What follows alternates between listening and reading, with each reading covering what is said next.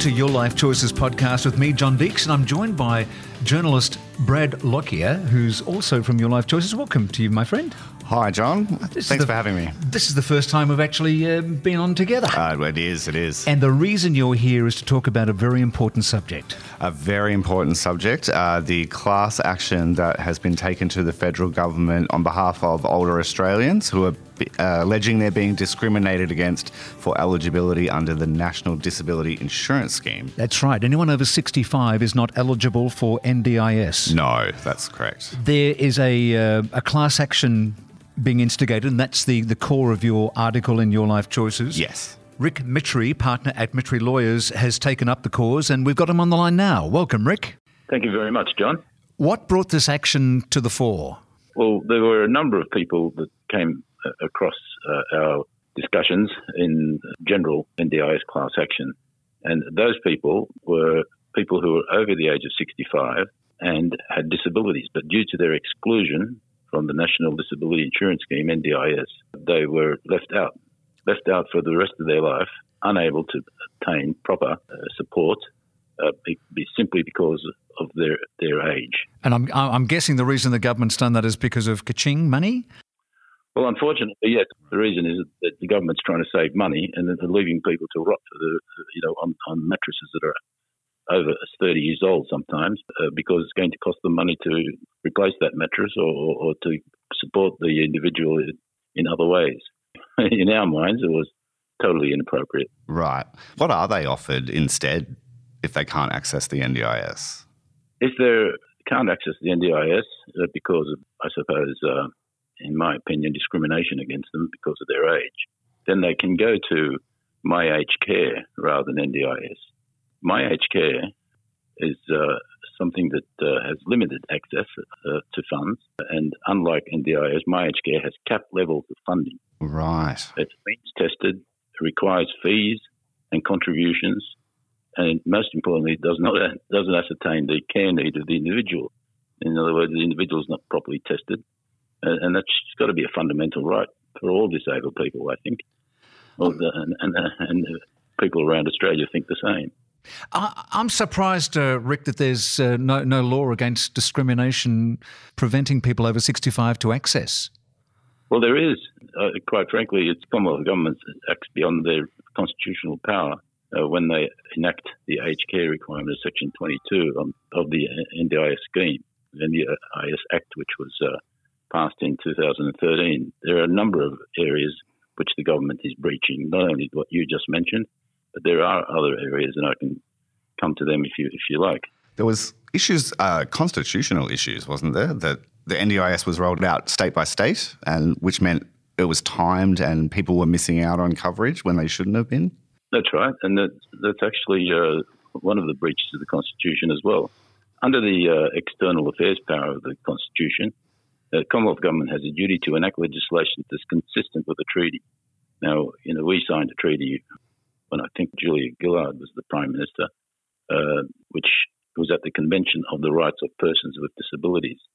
The Disability Convention was called, and due to that convention, prohibitions on all forms of discrimination compared with NDIS, which only supports people under the age of 65. That's just pure discrimination and a breach of the Constitution. Is this going to be like the castle where you, you go to the federal court and uh, the High Court of Australia, and uh, you know a man's home is his castle? Uh, there, there's a, a, situation where it's just unfair, discriminating against those under 65. How do you think the courts would have, would uh, receive that? Well, the High Court, I think, would be very sympathetic to people who are suffering because of the breach of the Constitution by the government there was discussion, and there still is discussion by in the legal team that we go to the High Court first, get the constitutional issues resolved, yeah, and then go to the federal court, lower court, to start the class action. I think uh, that will be the process, and uh, we're just waiting for the litigation funder to agree with us, which hopefully won't be too long now, to launch the proceedings in that fashion the, the Commonwealth government just cannot discriminate based on state residency. I think you mentioned that before. Yeah. Due to this, uh, you know, this staggered state by state rollout across the country is precisely what the government did under Section 99, I think it is, of the Constitution. The government can't legislate preferences from one state to another. It's just ridiculous. They have tried it.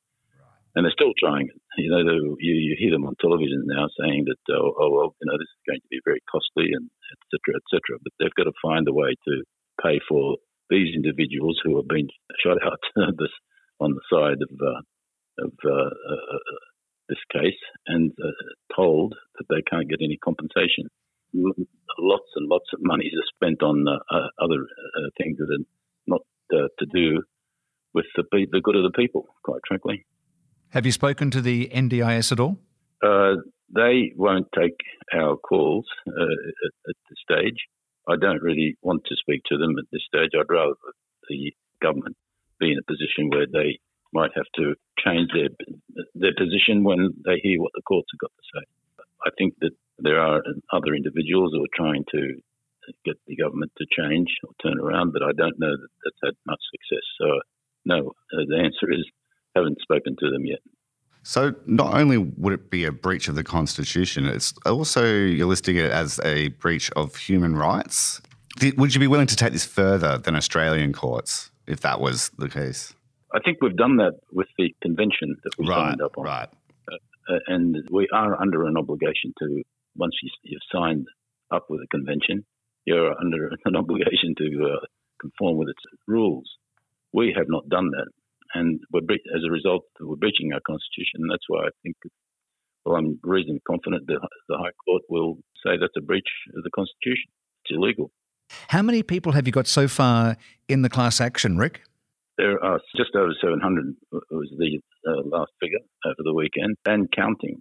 And that does not take into account the carers who are also able to benefit from the NDIS program because uh, as carers, they're committed to uh, looking after the members of the class and people who are, uh, have a disability, but it's restricting their lives as well. So they deserve some sort of compensation and monetary compensation for the money that they spend in travel and in medication for the people um, who have uh, got a disability, etc.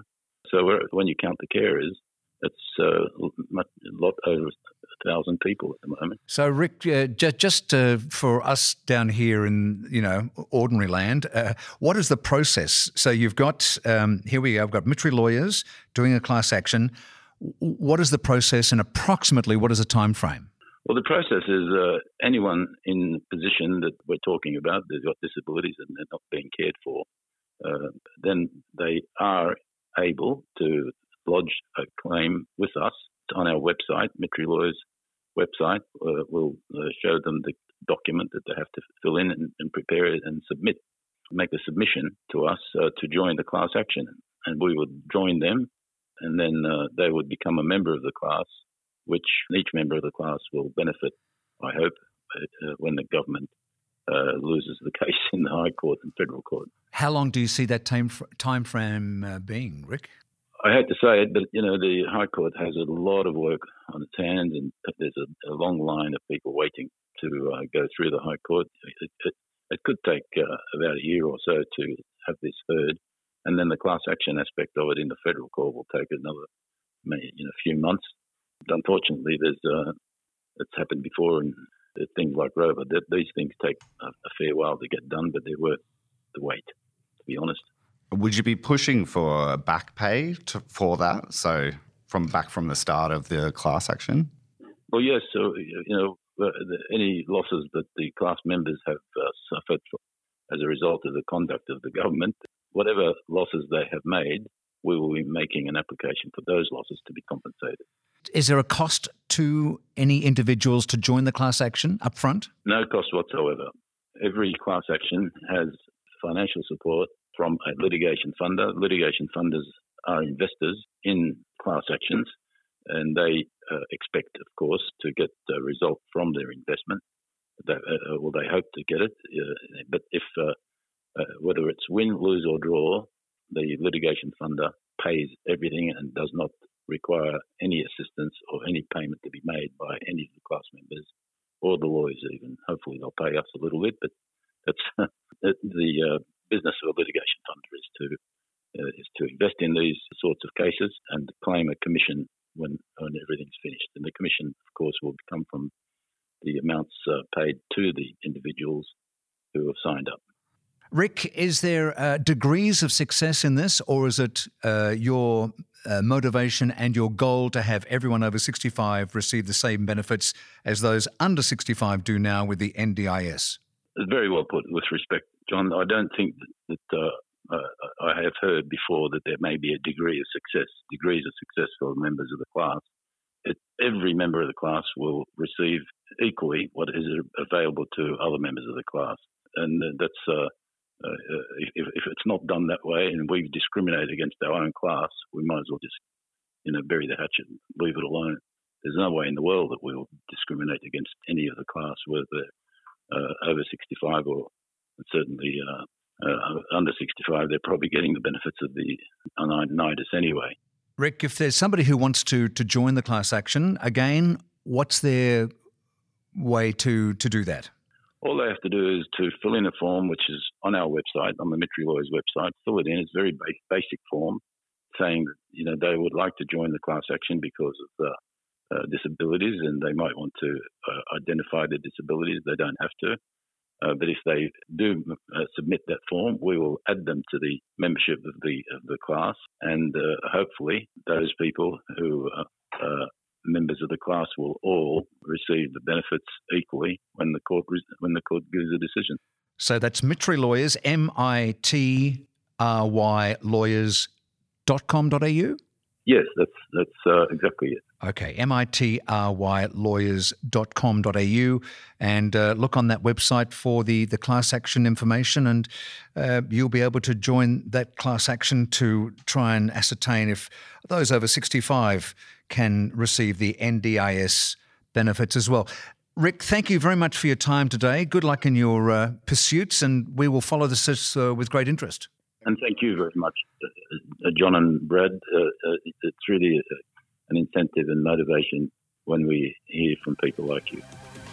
Well, Brad, that's interesting. what do you think the chances are of the, the government doing, you know, the the doorstop at the at the court door and saying, "Now, hang on, you know, we let's sort, settle this before we go to court. I think there's always a chance. Uh, the government doesn't like the negative publicity, but the money is so great that I'm just not sure that they will do that before the court case goes ahead. Mm.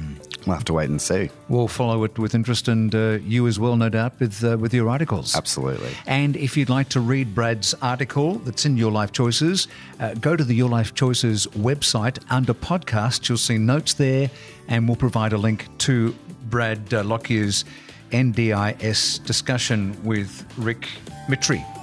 Brad, thanks again for joining us today. We really do appreciate it. Not a problem. Thanks for having me. Brad Lockyer, one of the journalists from Your Life Choices, and this is me, John Deeks, hoping that uh, you stay well and happy, and please stay with us for more podcasts here at Your Life Choices.